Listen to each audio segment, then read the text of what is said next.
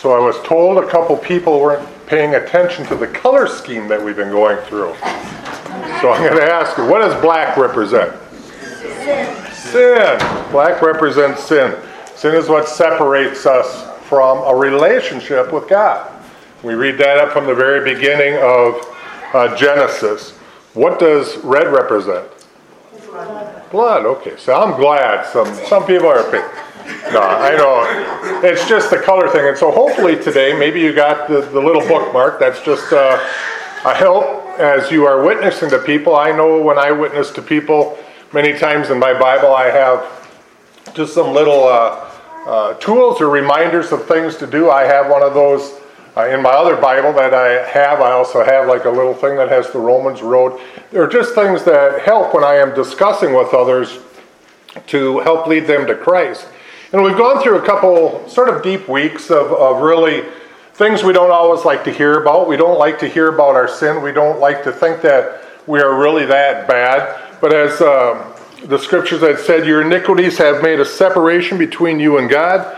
Your sins has hidden his face from you. And so we need to understand that. And, and I'm, I'm a sort of a student of um, the miracles that, that God does in this world as far as how he's created our, our body to like heal and to uh, just the things that, that it does. And I was reading a, an article this last week about a lady, I think it was in the late 1800s, actually it was a child, uh, fell and hit her head and, and went home. And of course, back then, when you were sort of isolated from town, uh, there wasn't a lot they could do, but she had a headache, and finally her parents told her, you know, go to bed, and she went to bed. And uh, she fell into a coma, I believe it was for over 30 years. And um, it's, it's sort of amazing. It's all documented with pictures and everything. But after 30 years, she woke up, and all her, her parents really gave her in that 30 years was um, some milk and some other little things. They sort of would force it on her. And um, anyway, she ended up waking up after 30 years. But I remember one of the statements that she made uh, as she opened her eyes. She said, It is so bright. And she was talking about how it hurt her eyes. And I thought about that from a sinner standpoint. When we are lost in sin, the brightness of Christ and His forgiveness is so bright that sometimes we have a hard time comprehending it or even understanding it. So when we really understand the darkness and the deepness of our sin, it makes God's light all the brighter to us, and, and we uh, really, I think, can embrace it all the more. And so when we look at that sin, we understand that. And we understand again that, that it is through the blood of Jesus Christ that there is forgiveness of sins. And a couple of the scriptures, again, Romans 5 8, God demonstrated his love for us in this, that while we were yet sinners, Christ died for us. He didn't come to die for the righteous or those that thought they were righteous. He came to die for sinners. And so while we were yet sinners, he did that. Now think about how the world does things. The world usually says, you know what? Even as we raise our children sometime, you know, if you're good all week, we'll go out for ice cream on Friday. God sort of flip flopped that. Why they were bad, why we were bad, why I was bad, it says that Jesus went to the cross and died for me. 1 John 4 9 through 11. This is how God showed his, um, his amazing love for us. He sent his one and only Son into the world that we might live through him. This is love. Not that we loved God, but that he first loved us and sent his Son as an atoning sacrifice for our sins. And so we understand the blood. We don't like to think about blood. Blood is sort of a gory thing. It's something, you know, and I shared with the, the Passion of the Christ. I have troubles watching that because uh, of the graphicness of, of the blood that was spilled. But it's the true story. When we really think about Jesus upon the cross, it was, it was a terrible sight. It says that he was beat beyond recognition. You wouldn't even have recognized who he was. And he was a bloody mess. And it wasn't just the blood that was shed upon the cross, but it was the blood that was shed for our sins.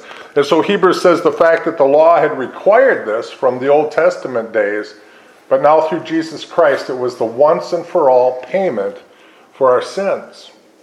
And so we go through that and we just say that that's sort of a, a downer, that's sort of a, a depressing thing to think about that somebody had to die for my sins and that I'm just a, an awful sinful person. And we come to that point of really realizing why would Christ want to do that for us?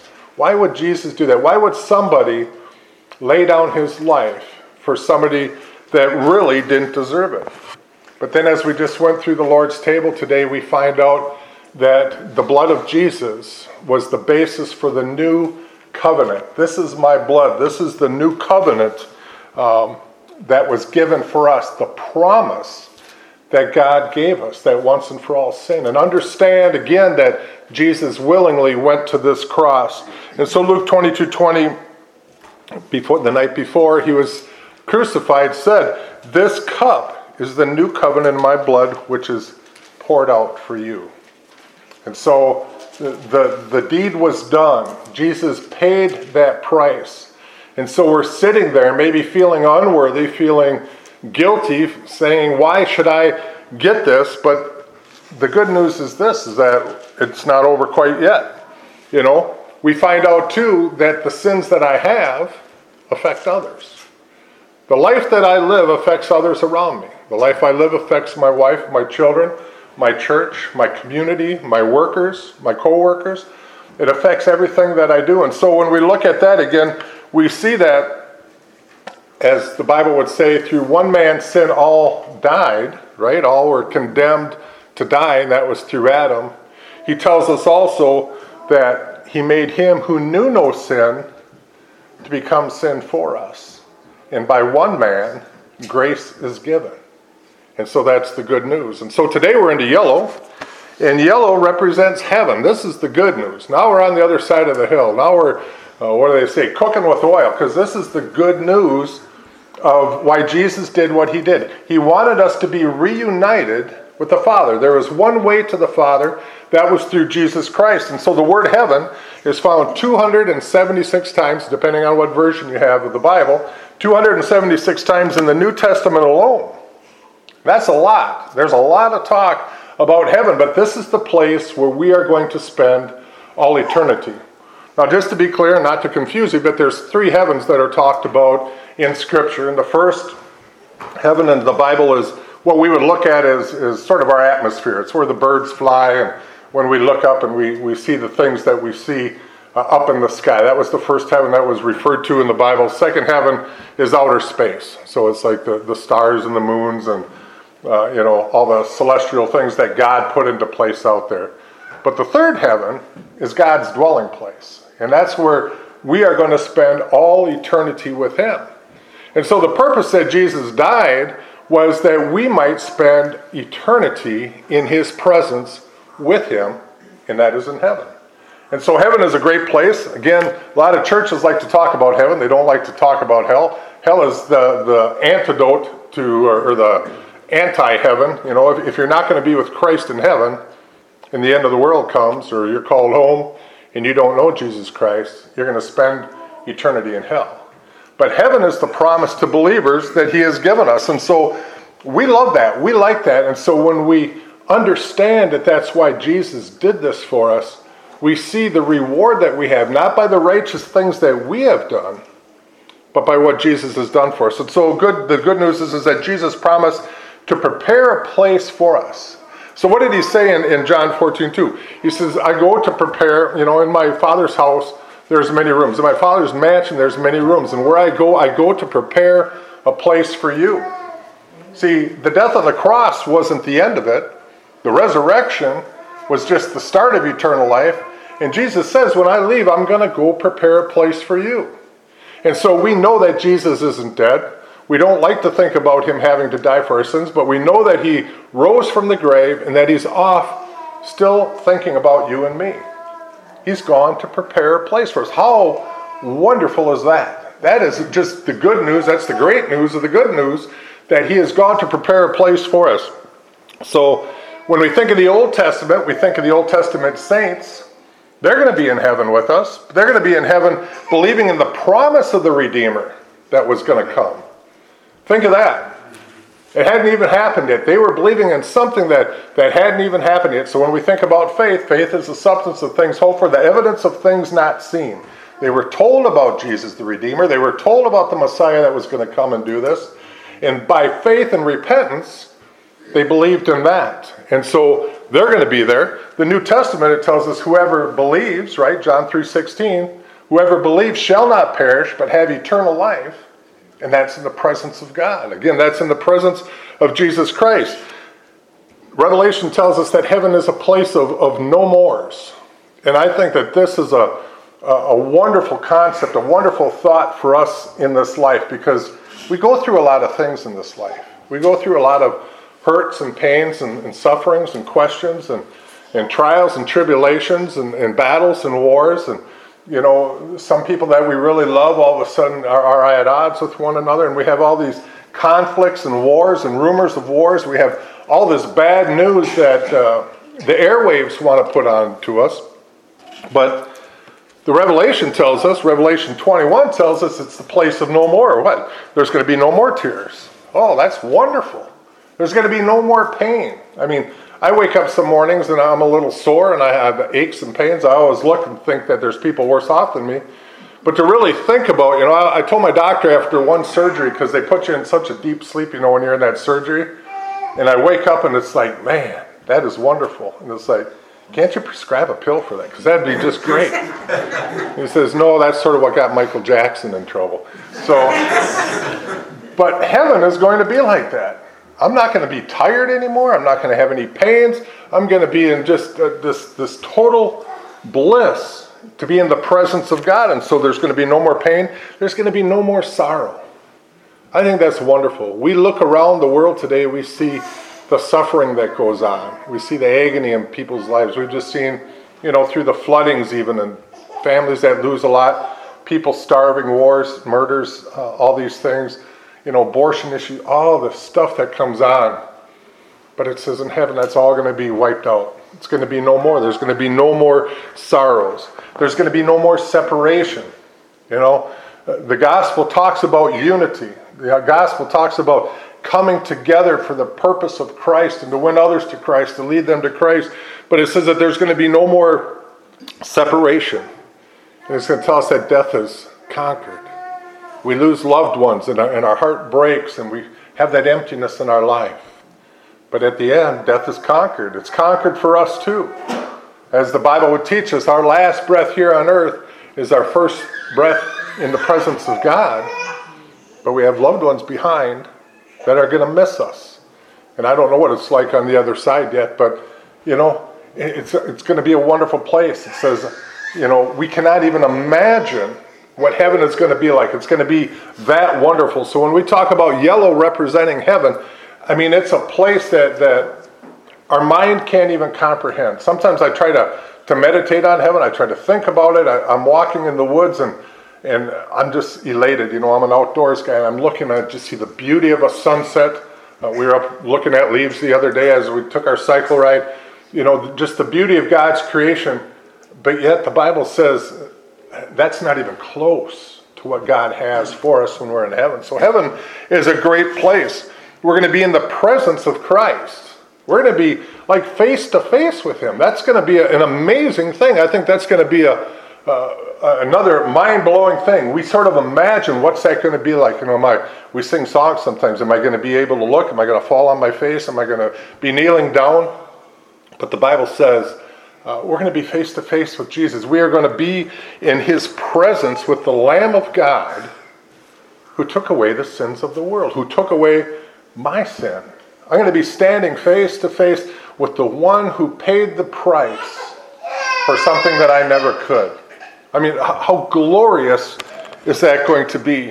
And we're going to have that for all eternity. For all eternity. This life seems long at times. Though, as somebody said, when we reach 50, it goes pretty fast.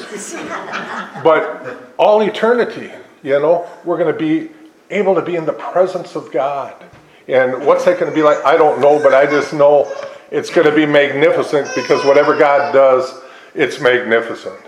So we have black, sin. We have red for the blood. We have yellow, which is for heaven, that glorious place that we're going to get to spend all eternity if you have a personal relationship with Jesus Christ, if you've accepted him as your Lord and Savior, that's the first and most important thing you need to do.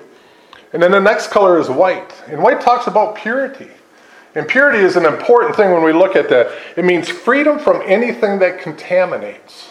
You know, everybody wants that, that purity. You know, we don't like things contaminated. Nobody wants to drink contaminated water. We have news bulletins every now that things are being recalled because something is contaminated. But purity is the quality of being faultless, uncompromised, or untainted. And that's an important thing in God's Word. When we understand purity, when we understand our relationship to sin and the blood and heaven and purity, we can look at th- a few different things. So when we look at pure water, we say, well, it's it's free from any um, other substances. It's pure water, right? Just pure water. Uh, whoever invented that deal about bottling water, I think is just that's a sort of amazing thing because somebody got rich off of that. Who's going to buy a bottle of water? You know, well, it was the French that first came up with it. You know, well, we'll sell it to the Americans; they'll buy it. We do. We buy millions of bottles of it. But we don't want our water. You know, we want to say pure artesian water, pure Chippewa water, pure. You know, we want that water pure. When we look at other things, as gold, and gold talks about being refined, it means that all the impurities are removed from it. So if you have pure, pure gold, it means all the impurities are removed from that. And so a pure life, as we look at it according to God's Word, according to the Holy Bible, it tells us it's a life that sin no longer determines the choices one makes. We need to think about that as believers in Jesus Christ. If you're a born again believer, and you've accepted Christ, you believe His Word, you believe in His atonement and the shedding of blood for you, you're redeemed by this blood, are you living for Him? First Peter says He's given us an example that we should follow in His footsteps. And so when we look at this pure life, we look at one where sin is no longer, okay, because before, before we come to Christ, sin might rule our life. Sin might just, you know, penetrate our life at every angle and every direction. And so when we look at this, we see that sin no longer determines the choices one makes. It's not about sin anymore, but it's about doing what God would have us to do. Amen. And so Jesus gave us the Holy Spirit. And the Holy Spirit is in us to convict us and to strengthen us and, and to lead us and guide us in the things that we do. We're not just left alone for these things. And so God has put His Spirit in us that when we come to these choices, we're not really choosing about sin, but we're choosing about God and God and His Word and what He would have for us. Purity is important to God because it is God alone who is truly pure. And I want to just say this our works do not make us pure. Amen. They're not going to make us pure. But that doesn't mean that we don't strive to do what God's Word says. We do things, our righteousness, again, comes through Christ and Christ alone. But purity is, is used in Scripture to communicate holiness and perfection. And so the God's word tells us this Be holy as I am holy. Well, if I'm going to strap that pack on my back, I'm going to break down pretty quick because I can't do it of myself, right? But why does God tell us that? Because we are in Him. Our strength, our, our wisdom, our walk, our, our endurance, all of our determination should be placed in Him. And so we do it in Him. And we walk in Him and we follow Him and we see His Word and we pray when we struggle because God knows our struggles. When Moses built, the te- temple, uh, the lampstands, it says, and this is just how God works, were made of pure gold. He wanted that gold pure. It says that the oil had to be pure. It couldn't be a, a tainted or, or uh, a contaminated oil. It needed to be a pure oil. God loves pureness, He loves holiness, He loves perfection. And so, as we look at this, Revelation tells us even about uh, the, the heaven that we're going to go to and be with Him, right? It says the streets are going to be of pure gold as of pure glass. If you've really seen pure glass, you look through it, you could walk right into that glass pane window and, and not even know it. It's just that clear, that pure. And so when we look at God, we understand that He is a righteous God. And He wants that holiness and pureness in us. But again, it's not of our works, lest we boast. It's by His grace, and it's by us being in Him. And so, if God, we understand there's no con- uh, contradiction. We understand in God there is no real compromise. So, never get grace and mercy, um, you know, confused with compromise. There is none of that with God. There is grace and mercy, just not compromise. But he created human beings to reflect his image. We were made in the image of God. And so he wants us to be like him. And so, how do we become like him? He wants us to live in pure and unbroken communication and communion with Him. And so the scriptures tell us meditate on Him continually. Okay? Doesn't mean we close our eyes all the time, but is God in the forefront of your mind most of the time? You know, as we're going through things, do you see God's hand at work in situations and conversations and people that are brought in and out of your life? When you're when you're walking again, me in the woods, when I walk through the woods, I look at everything that's there and I just think, man, that's beautiful. I can pick up a dead leaf that's fallen off a tree and think that is just amazing. That is just and I understand that it is God that has created all those things. Years ago up in Jump River, I was fishing, and I remember coming around a bend, hadn't been having much luck, and I sort of stood up in my canoe and I was going to uh, cast out, and I looked and I saw maybe about 10, 12 smallmouth bass. I could just see them standing up in my canoe. And I thought that's I couldn't catch one, but I saw it. You know, they, they weren't hungry, but I thought, and that was like, I don't know, 30 years ago, 25 years ago. It was a long time ago, but God gave me that memory. And I can remember it like it was yesterday. See, I can see God's hand in all things. And we need to train ourselves, and we really need to, you know, blessed is the man whose mind is stayed upon the Lord. Amen.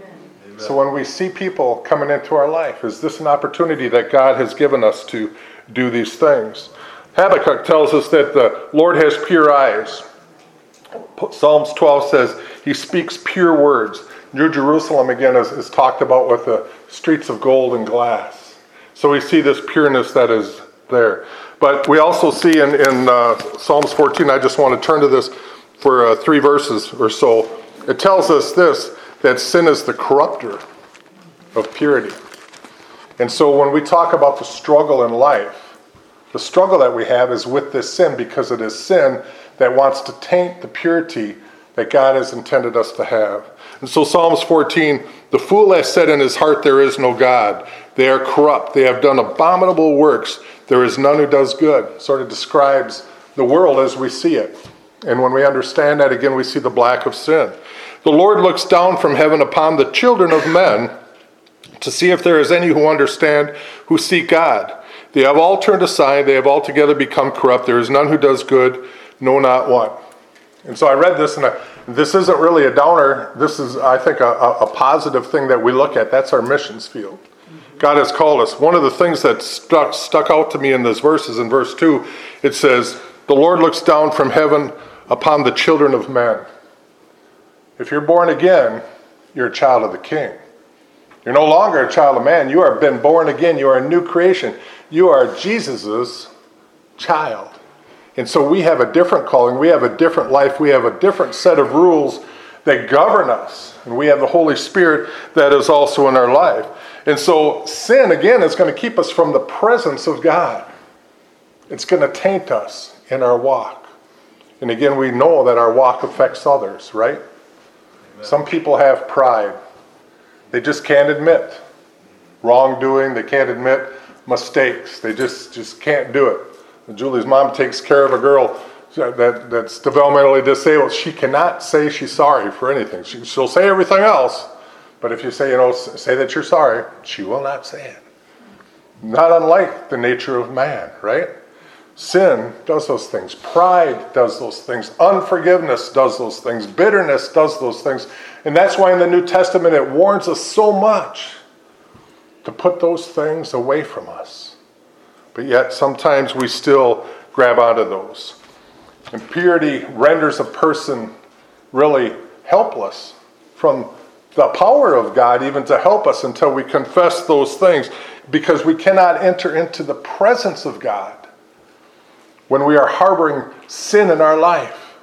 God wants us to repent of that sin, to forgive us of those sins. So, in order to have fellowship with the Holy God, we must reclaim that purity, and that purity is in repentance. Another word we don't use much. So when we talk about white, we can talk about repentance. And repentance isn't just I'm sorry, repentance is turning around and walking the direct opposite way. I have this sin in my life that I'm harboring, that I'm, I'm playing with. I turn and I walk away. I have purpose in my heart. When we come to the Lord's table, that's my prayer. I purpose in my heart, Lord, to walk the other way. Does it mean I'm never going to fall into that sin again? No, it doesn't mean that. I might very well. but I'm purposing in my heart, my intention is to follow God in His ways and to say, I know that this is a problem, God. Give me wisdom, give me strength. I'll do what I can do, but I need you to help me. Psalms 24 tells us, Who may ascend to the mountain of the Lord? Who may stand in his holy place? The one who has clean hands and a pure heart. Right? So, Grandma used to always tell me before you come eat, go wash your hands. Right? You don't wash your hands, don't be bringing that dirt around this table. God is sort of the same way. He wants us to have that clean heart. And it's that easy that we can go to Him and repent. Lord, I'm sorry, I blew it. I've said this, I've harbored this, I've done this. Lord, forgive me. What does 1 John say? He is faithful and just to forgive us our sins when we ask forgiveness and we repent of those things. And so we need to cleanse our hands. That means stop playing in the mud. Stop dabbling in sin. I've purposed in my heart to walk the other way. My heart is the heart, as God would say of David. Here's a person after my own heart. He said that of David. Here's a man after my own heart. When God looks at you, is he seeing that? Is he seeing a person that really desires to live for him? The Old Testament, they claimed it by sacrificing animals, right? Still had repentance, still had to have faith, but it was by the sacrificing of animals. In the New Testament, it's by faith and repentance still, but it's by putting our trust in what Jesus Christ has done for us. We cannot be pure enough on our own to see God. Again, we'd like to do that. We'd like to say, you know, I've earned my way there. That's the humbleness that comes to us. We cannot do it of our own. We must have Christ's righteousness that's accounted to us, that we might become the righteousness of Christ. As a matter of fact, Second Corinthians, I'm just going to, that's be the last verse I'm going to go to today. But Second Corinthians, uh, what is it? 2, 5, 21 tells us about the righteousness of Christ. For he made him who knew no sin to be sin for us. Again, we read about that. He was without sin, became sin for us, that we might become the righteousness of God in Him, in Christ Jesus. Our righteousness is in Him. We become that because of the work of the Holy Spirit in our life, because of what Christ has done for us. See, it, we've done nothing to earn salvation. There's nothing we really do to hang on to salvation, but walk in Him and to trust in Him and to ask Him to give Him our strength and to, to give us the wisdom. And He will give that to you. If you're willing to yield to Him and submit your life to Him, He is willing to give you whatever it is that you need to face that monster that's ahead of you that monster of sin, that monster of temptation, those hurts, those sorrows, whatever it is that you're facing. He says that He will give us what we need. Matthew tells us, Blessed are the pure in heart, for they shall see God. If your heart is right with God, and that's the importance of repentance when we repent and we come to Christ, we see God as He is. And when we see that our heart is pure, and there's nothing better than seeing God's work in our life, God's work in our family, God's work in our relationships. If our hearts are clouded with impurities, we're not going to experience the blessedness of God. He may still bless us in some ways, but we're not going to have that communion with Him, nor are we going to hear His voice as clear as we should. See, when it's quiet like this, you can hear my voice good. But after we dismiss here in a minute, everybody's going to be talking. And if I'm in the back saying something, you're not going to hear my voice. Is the world giving you a lot of clatter? Or is there other voices in your life that are giving you clatter, that are drowning out God's word, what He has for you? If He is, sometimes we got to get rid of those other voices. Blessed is the one whose mind is stayed upon God.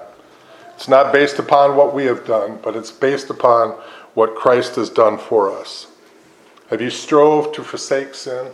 Is that a goal in your life to put sin out of your life? Is your dependence upon Him? We need to think about those things. So we got sin, we got the blood that paid for the sin. We got yellow heaven, the, the glorious place we're going to spend all eternity.